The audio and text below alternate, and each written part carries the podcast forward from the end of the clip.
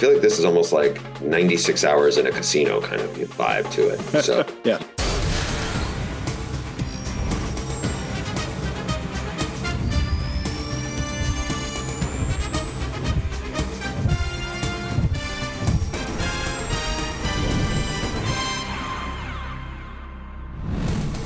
Welcome into the NFL on Fox podcast. I'm Dave Helman, and Combine Week rolls along here. Actually, the the combine itself, the thing that we know it for, actually now finally starts. It's Thursday. NFL teams, coaches, prospects have all been in Indianapolis since Monday at this point. But the good stuff finally starts today. The on field workouts begin at Lucas Oil Stadium in Indianapolis today. It starts with defensive linemen and linebackers going through their position drills. The money day, it's going to be Saturday. That's when all the all the big dudes go, the quarterbacks, the receivers, the running backs, the sexy positions will all work out, show you what they've got. So if you're around this weekend, Saturday is the day to know if you want to flip on the TV and check it out. We've got so much about that. Uh, there's there's so much news coming out of the combine. There's a lot to get to. But in terms of the prospects themselves, we actually have our good buddy Bruce Feldman of The Athletic dropping by today to just kind of give us a primer on what to expect. Who's working out, who's not working out, what that means, who might surprise us, who might put up a freaky workout and make themselves some money. All that good stuff coming later in the show with Bruce Feldman. You're going to want to give that a listen. If I don't say it a million times already, going to make make sure you subscribe to the show. Follow us on social at NFL on Fox Pod. All of the good apps that you love so much, you can find us there. Spotify, Apple Podcasts. We got so much more coverage coming out of the combine next week. Stuff runs all the way till Sunday. So even next week, I'm sure we'll have some combine news and information coming out. But for the time being, we're still in the thick of this thing. Coaches, execs still talking in Indianapolis at the same time that all of this draft prep is going on. So, without further ado, I, I teased we're going to talk to Bruce Feldman about the actual prospects. Yes, I did say that. So, let's get to the news because there's plenty of it coming out of Indianapolis. And the top one I love because we spend so much time scrutinizing NFL players and even and and coaches as well. It's fun when you get a chance to scrutinize owners. That is the top news right now is that the NFLPA released its second annual NFL report cards. Basically, if you're not familiar with this, the NFLPA for the last two years, they've polled their members.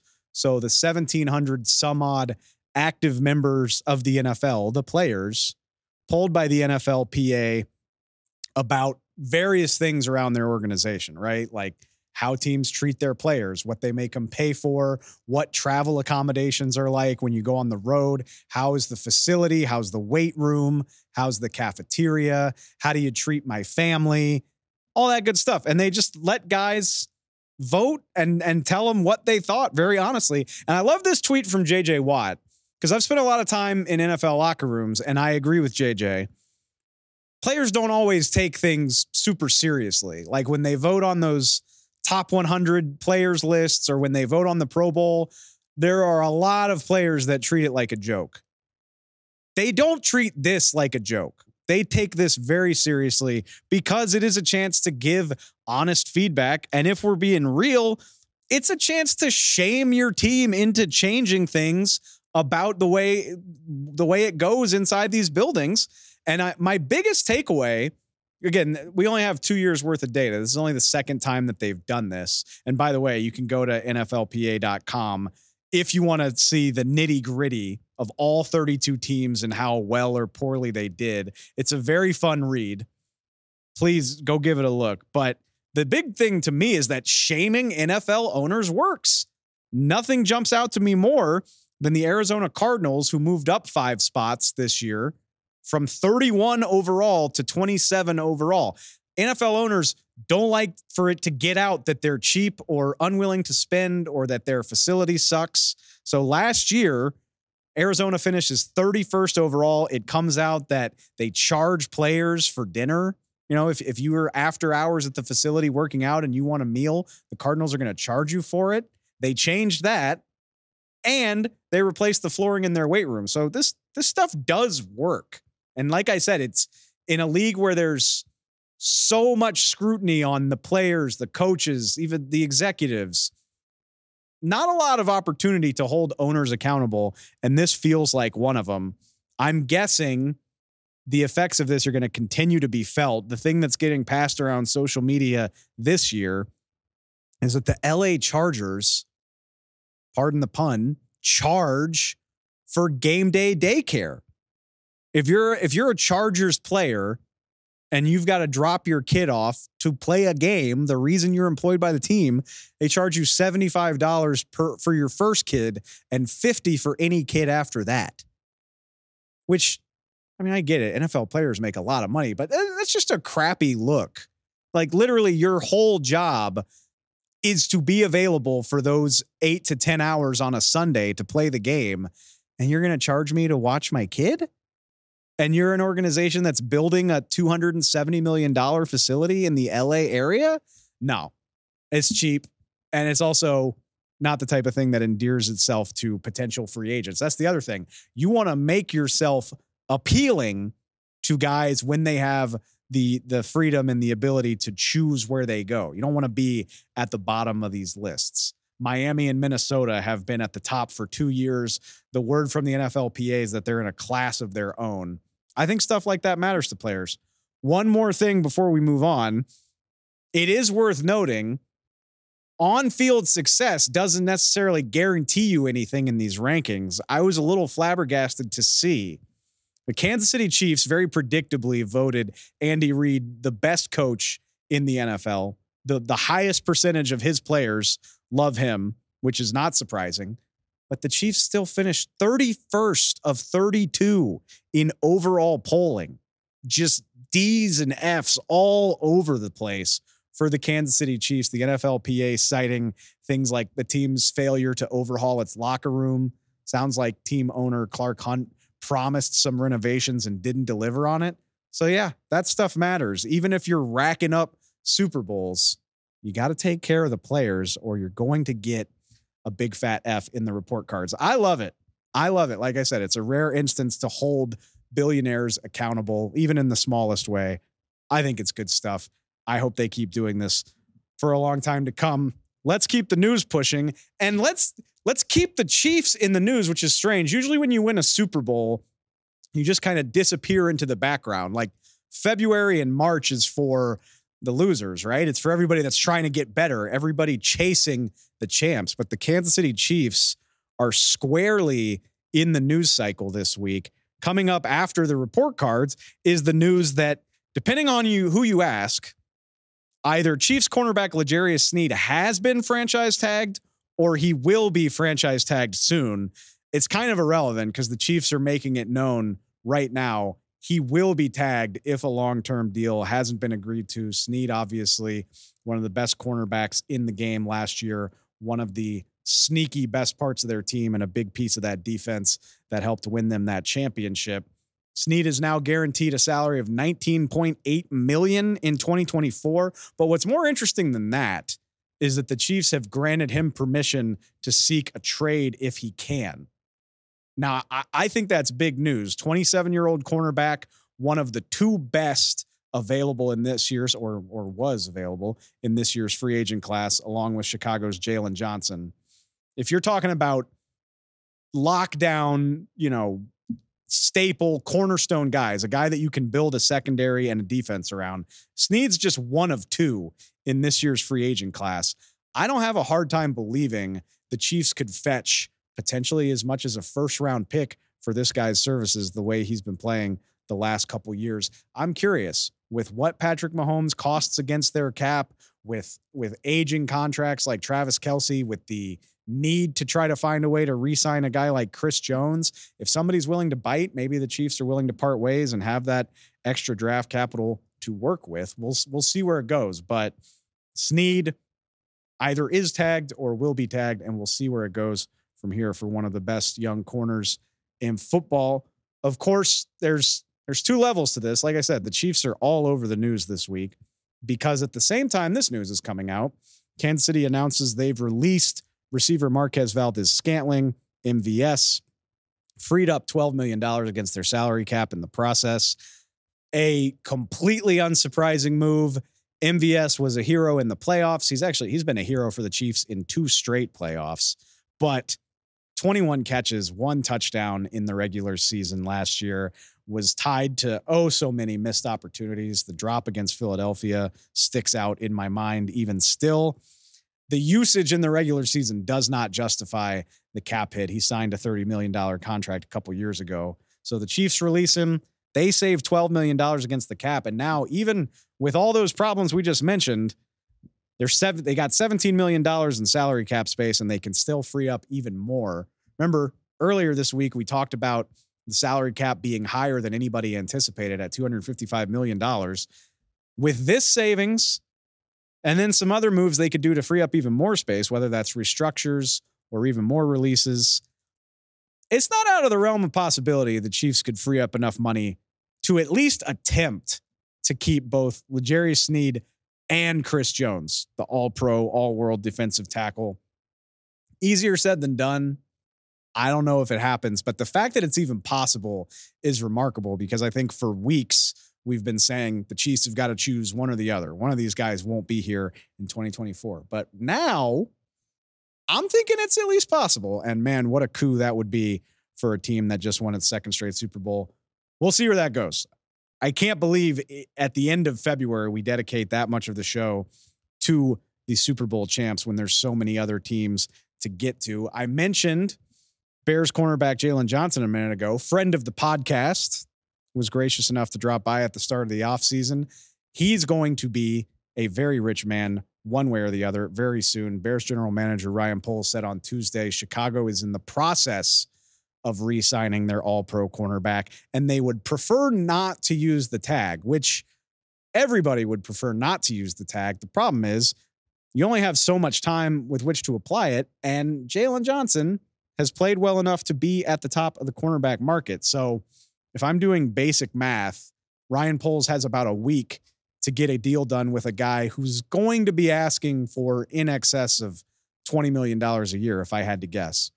If the tag is worth 19.8, so the, the floor of your salary, if you're a franchise tag player, is 19.8. Yeah, I would assume Jaylon Johnson's going to be asking for 20 plus, and you've got about a week to get it done.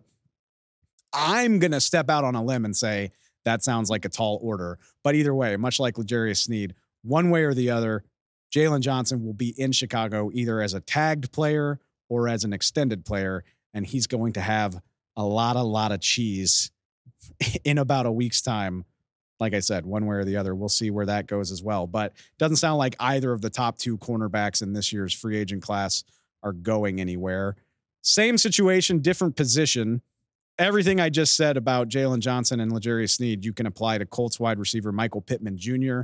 Indianapolis general manager Chris Ballard said this week he hopes to re-sign Pittman after his 1,100 yard season in 2023. One more time, they've got until March 5th to get a deal done. If they don't, go ahead and assume the Colts will tag Pittman. I do think he's an interesting case, though because uh, look, there's this is a league with so many superstar wide receivers, so many guys worthy of big paydays. And I think Pittman, and I think most people would agree with this, Pittman hovers right around the borderline between wide receiver one and wide receiver two. Not a completely dissimilar situation to Tee Higgins in Cincinnati, where you say, yeah, this guy's really good. Is he as good as a Justin Jefferson, a Ja'Marr Chase, a CeeDee Lamb? These guys are that are that are going to command contracts at the very top of the market the negotiation is going to start at 21.8 million because that's the tag number for a wide receiver. So that's where it starts for Pittman if they tag him. My question is how much higher is Indianapolis willing to go? That is what we will see here over the next week or even in the months to come if they do wind up having to tag him. As usual, my guess is any team that is negotiating right now is they're almost always going to have to use the tag because if you're a player and you know that you are 2 weeks away from all 32 teams having a chance to bid on you you would have to get a hell of an offer to want to avoid that, right? Like you want as many people bidding on your services as possible. So I have a feeling all of these guys will wind up tagged eventually. We'll see where it all goes. One last bit of news, and that is that the Jets have granted permission to Zach Wilson to seek a trade, the former number two overall pick, the starter, and then backup, and then starter, and then backup. Yeah, you know the whole drill with Zach Wilson. He has permission to seek a trade out of New York. I'm sure a fresh start would be great for him. With all due respect, I wonder what Zach Wilson might be able to command in a trade.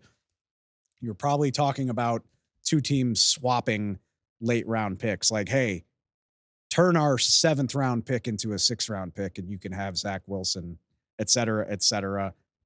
I would like to see him in a new place, especially knowing Aaron Rodgers is coming back. He doesn't have a path to the starting job unless another injury happens. I'd like to see him get a shot somewhere else. Just not sure what somebody else is going to be willing to offer. Something else to keep an eye on.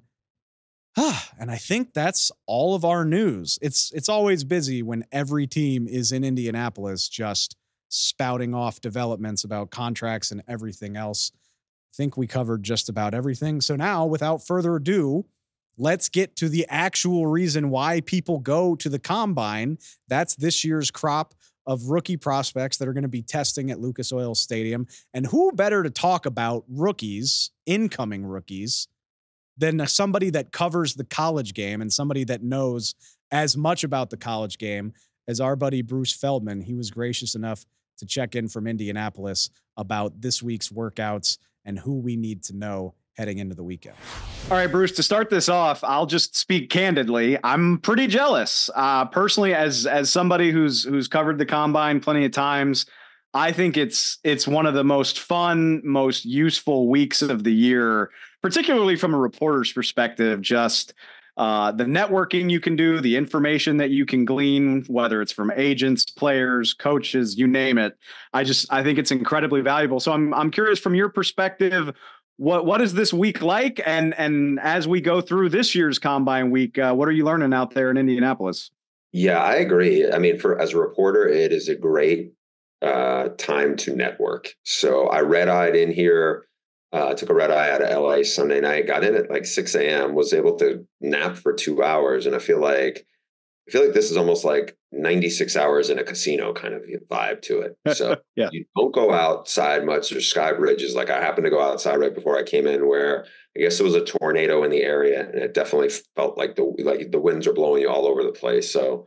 Um, but you see a lot of people in the sky bridges and around and in bars and restaurants. And um, it's just a it's a great place to reconnect with people especially for me knowing a lot of coaches who were in college or now in the nfl um, that's really a big part of why i do this trip every year. And it's hard to schedule things because you constantly feel like you're late to something because you don't know who you're going to run into but you know you're going to run into somebody and that's kind of how it is and it's good for me also as a guy who covered college football, you know, you see players that you had covered for a couple of years, and now here they're kind of being herded through the process as it is. So it's it's a really interesting dynamic.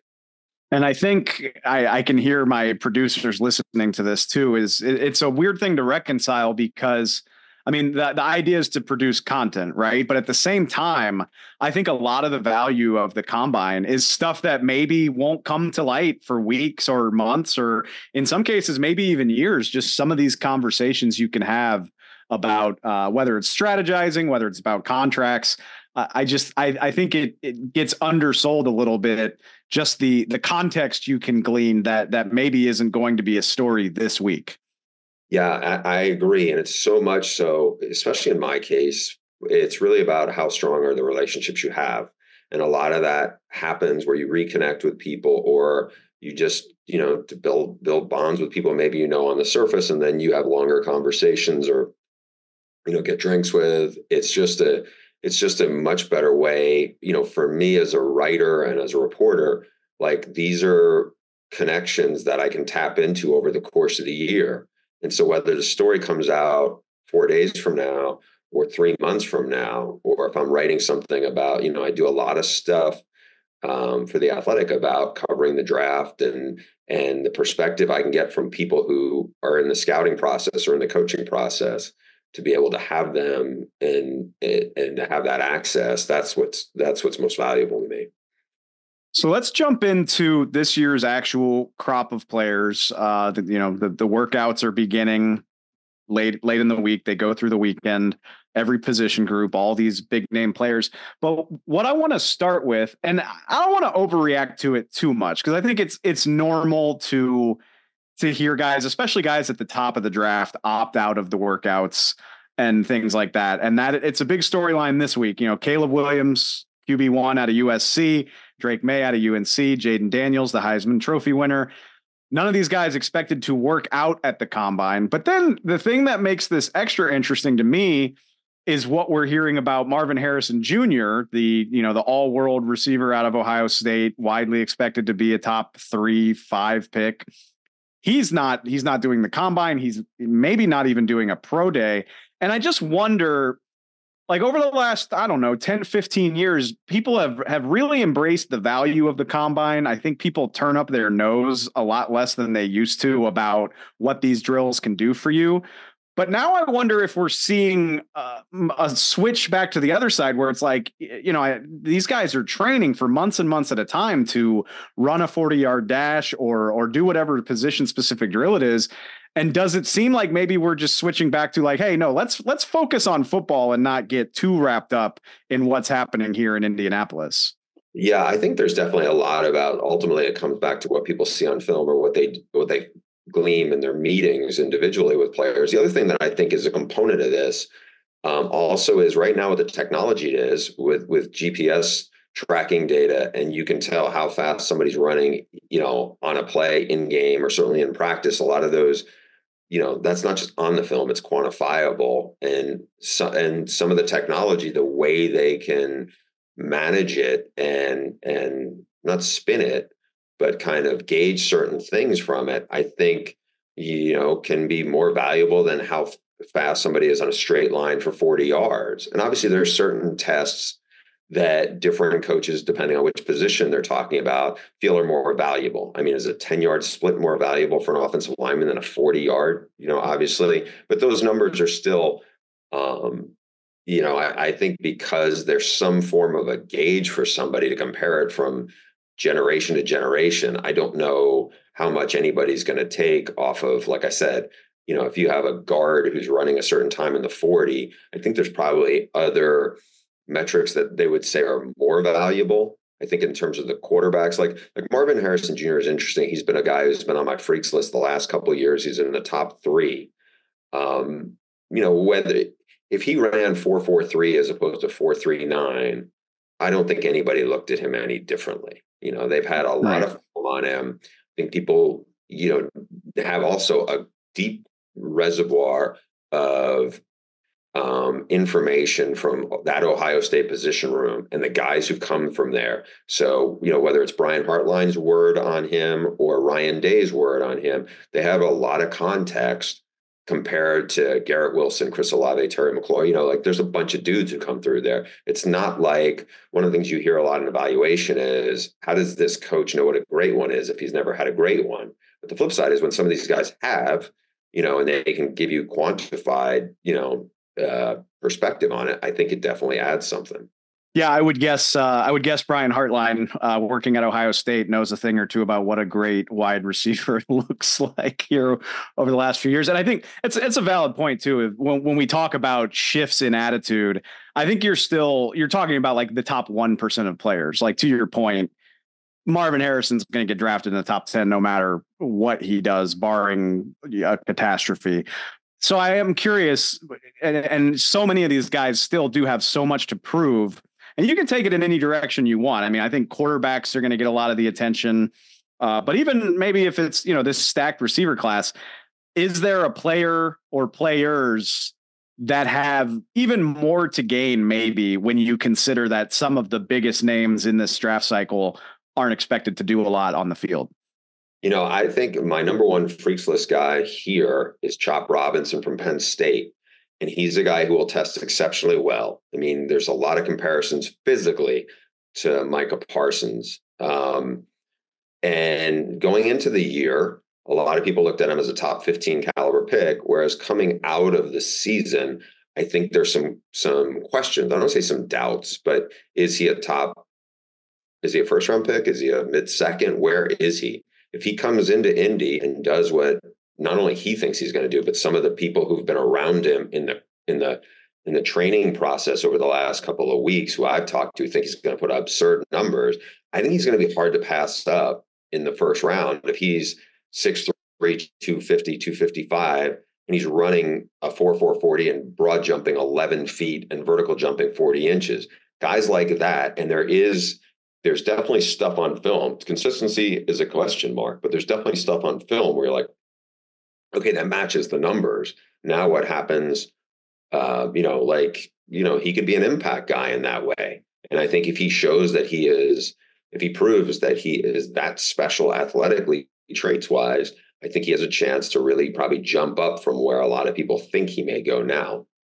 So that's Chop Robinson out of Penn State, if you're not familiar. And that's, I was going to get to it. You've mentioned it a couple times. If, if you're an NFL fan listening to this podcast, I highly encourage you to go check out Bruce's Freaks List. It's it is one of the more legendary pieces of content in the football world.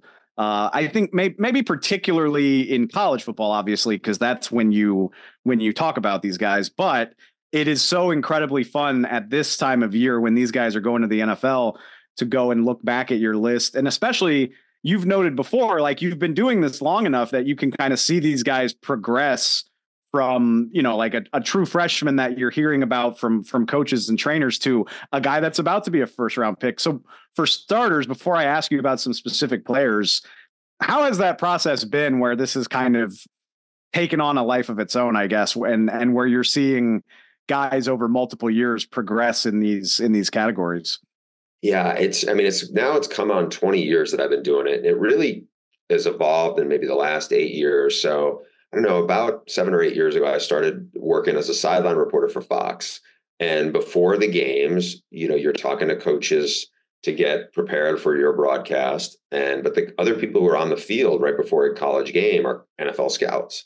And a bunch of them over the years would come up to me and talk to me about the freaks list. And it's, it surprised me how in it was in, in, in the grassroots, of, you know, it, but also inside the NFL world. And over time, I realized, you know what, these guys could be really good resources for me.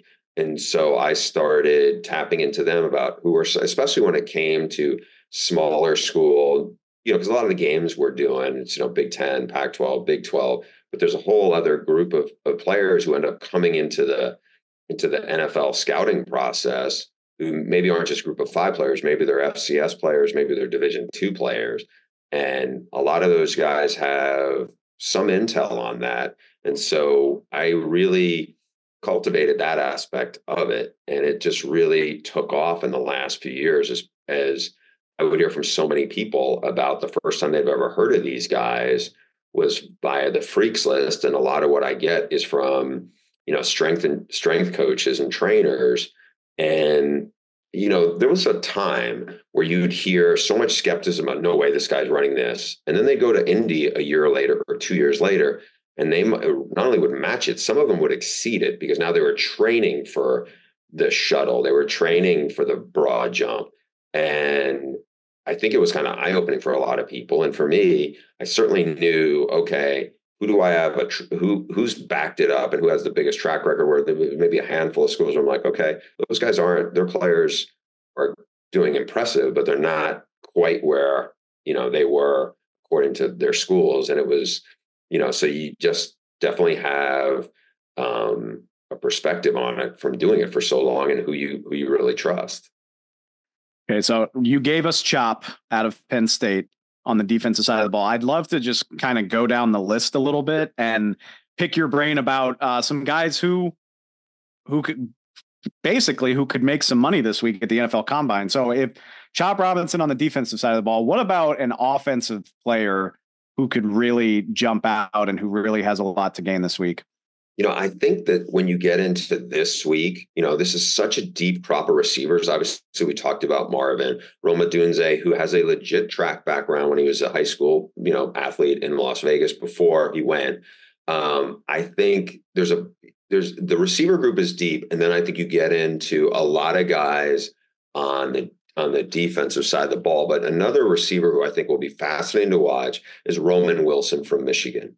He was the mm-hmm. Wolverines by far their top target. He is very explosive, but he's not very big. He's you know six feet and 180 some pounds. He had a really strong week of practice at the Senior Bowl. His shuttle numbers are remarkably fast, and we're going to see if he can match the numbers that uh, Ben Herbert, the Michigan strength coach, not only told me, but he also sent me like a lot of videos of some of the stuff they those guys did in training.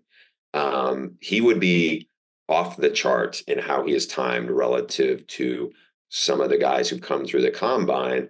Um, the other thing on him is they told me he ran a 4.3340, which is obviously blazing fast last offseason. Yes. But he did it out of a two point stance.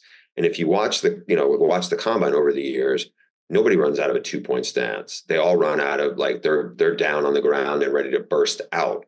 So last year, DJ Turner, who is a really fast Michigan defensive back, ran 428 out of a two point stance. He actually went to the combine and ran 426. So I'm not saying that Roman Wilson, by the same math, will then go 431. But if he ran four, if they had him at 433 out of a two point stance, don't be surprised if he ends up in the four twos which I, I, think it's been six or seven years since we've had a new best time in the 40 yard dash. That'll definitely be something to watch. What about, and I, I think about Jordan Davis, the Georgia defensive tackle, when I asked this question. Obviously, there was so much intrigue around a guy that big uh, moving the way that he can. Is there is there somebody like that this year who maybe on Saturday afternoon I'm going to look at my phone and say, "Holy hell, he did what?" Not quite Jordan Davis big, but watch out for Byron Murphy from Texas. He's a 300 pounder. I heard he's going to run in the four eights. He's really explosive, and his film is really good. He makes a lot of plays, very disruptive. Um, there are certain guys who there's bigger guys who may run in that ballpark, but don't be surprised if he's at 480. You know, like he's he is that explosive. And um, again, like I said, he he's really disruptive too. He's just not a big defensive tackle. All right, I'll put you on the spot a little bit. Obviously, Byron Murphy, Texas, and Roman Wilson, Michigan. These are guys that played in the college football playoff. They're on on these major programs. Is there a guy? And I'm putting you on the spot because if you knew the answer, you could take it to Vegas. But is there a guy who is way more under the radar, uh, who might be uh, an NFL household name by the time the combine's over? Yes, um, this is a this is MACtion. This is from Toledo. Quinyon Mitchell. He's a cornerback. He's a really good player, and he is. You know, he had four picks in a game and two pick sixes a couple of two years ago. He was on my freaks list. Is super fast. I was told by the guys training him. Don't be surprised if Quinyon Mitchell, who's not a small corner, he's a solid six feet, 195, that he may run in the low four threes. He might even get in the four twos. I mean, he is blazing, blazing fast. And he's also really strong. I mean, for a cornerback to bench 225 21 times, and that was that was a year ago. I mean, now he's training for the combine. I think he's a guy who will light this up. He has really good film. He's a really good man-to-man corner. Um, the Toledo coaches love him. I I think he will be um, Devon Witherspoon blew up last year, not so much because of the combine, because he wasn't working out, but like he was the guy who a lot of buzz came out of it because people started talking to people going, yeah, the Illinois corner was shutting people down. Mm-hmm. this guy, I think, is like that, but he's going to actually work out here, and I think he will generate even more buzz another really good point is the combine is valuable because people like yourself and and plenty of other reporters you get into these bars and restaurants with coaches and scouts and they're like yeah yeah yeah the guy that's on your mock draft is cool but this is the guy. This is the guy you need to be talking about. So that's definitely something to watch. All right bruce one last one for you. And i think it's about what i think is maybe the most interesting prospect in this draft and that is the quarterback of the reigning national champ Michigan Wolverines, JJ McCarthy and I just I, I'm I'm so fascinated by the story here because I mean, look, the winning speaks for itself, the talent speaks for itself, but the debate comes in with what Michigan asked of its quarterback last year. Clearly, he was good enough to win a national championship, but I also think there's a lot of people that are going to say, well, I don't know that the tape stacks up with what some of these other prospects have done. You're as plugged in as anybody. You see as much college football as anybody. What do you make of of JJ McCarthy and where he might eventually wind up in this draft? I like JJ as a first round quarterback. I don't know if he's a top 10 quarterback, but the stuff that we've seen from him, he's a really good athlete. He can really run. He throws on the run really well. That translates. Um, he's really competitive.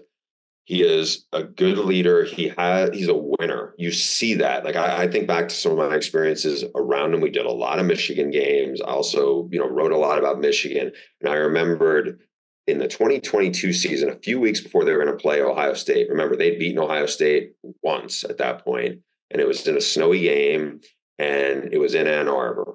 And I remember JJ gave me a quote, which was very confident about what they, you know, how the rivalry had turned, and how now that they're, you know, it's going to keep going to keep beating them down, kind of thing. And after I got off the phone, I was like, "Ooh, that's going to be bulletin board material." And I was like, I could see that blowing up in JJ's face because the game was in Columbus, and everybody was like, "Here comes payback," and last year was a fluke. Well, what happened was Blake Corum was hurt, and Donovan Edwards, even though he played and played really well, he was banged up in the game, was playing with the soft cast on his hand. JJ made some big throws and led that team, and they won on and won that game going away. And they they've only built off that. I think, you know, he's younger than some of these quarterbacks, but I think he's he had to do a lot of stuff that Michigan requires of its quarterback footwork wise that is not easy for a lot of guys to come in and learn all that they ask their quarterback to do in that offense. I think he's really smart. The other thing that um, you know will be interesting is from talking to some NFL coaches here in Indy, one concern I got from one of the guys was you know, they think almost eh, he throws every ball kind of the same, where you're wondering, does he layer this? Can he do that? There's like a lot of different pitches that they sometimes want to see. This particular coach was like, I didn't see enough of that. So we'll see where that goes. I, after, you know, seeing him for a, a couple of years and seeing his development and seeing kind of how he approaches this, I think, I think JJ McCarthy will be a good NFL quarterback. I just don't know if he's going to be a good NFL quarterback. If he, you know, a lot so much depends on what the situation he goes into. Sure, but I really like him. I think there's a lot to like about him, not just athletically, but intangibles wise. I think that's what makes it so interesting too. Is assuming he's not the number one or number two overall pick now the whole league is is up for grabs. You know, I mean, any you know, the Kansas City Chiefs, obviously, that's where everybody goes when you talk about Patrick Mahomes and the infrastructure that was around him. It'll be fascinating to see what caliber of team winds up with JJ McCarthy, what caliber of coaching staff. I can't wait to see it, but uh, just the the range of outcomes make it very interesting for me. We'll see how it plays out. Bruce, I appreciate the time. I know how busy it gets in Indianapolis at combine time. So for you to take the time, uh, I, I deeply appreciate it, man. Have a good rest of your week. My pleasure. You too. Thanks for having me. Thanks again to Bruce for stopping by. Thanks for every team in the NFL for peppering us with news to keep the offseason going. That does it for the show. That does it for the week. We will be back on Tuesday to update everything coming out of the combine and whatever other news stories are on the way positive there will be something. So keep it locked in here. Make sure you're following us on Spotify, Apple Podcasts, subscribe to the YouTube channel. You know the drill. We're here all the time. I'll catch y'all next week.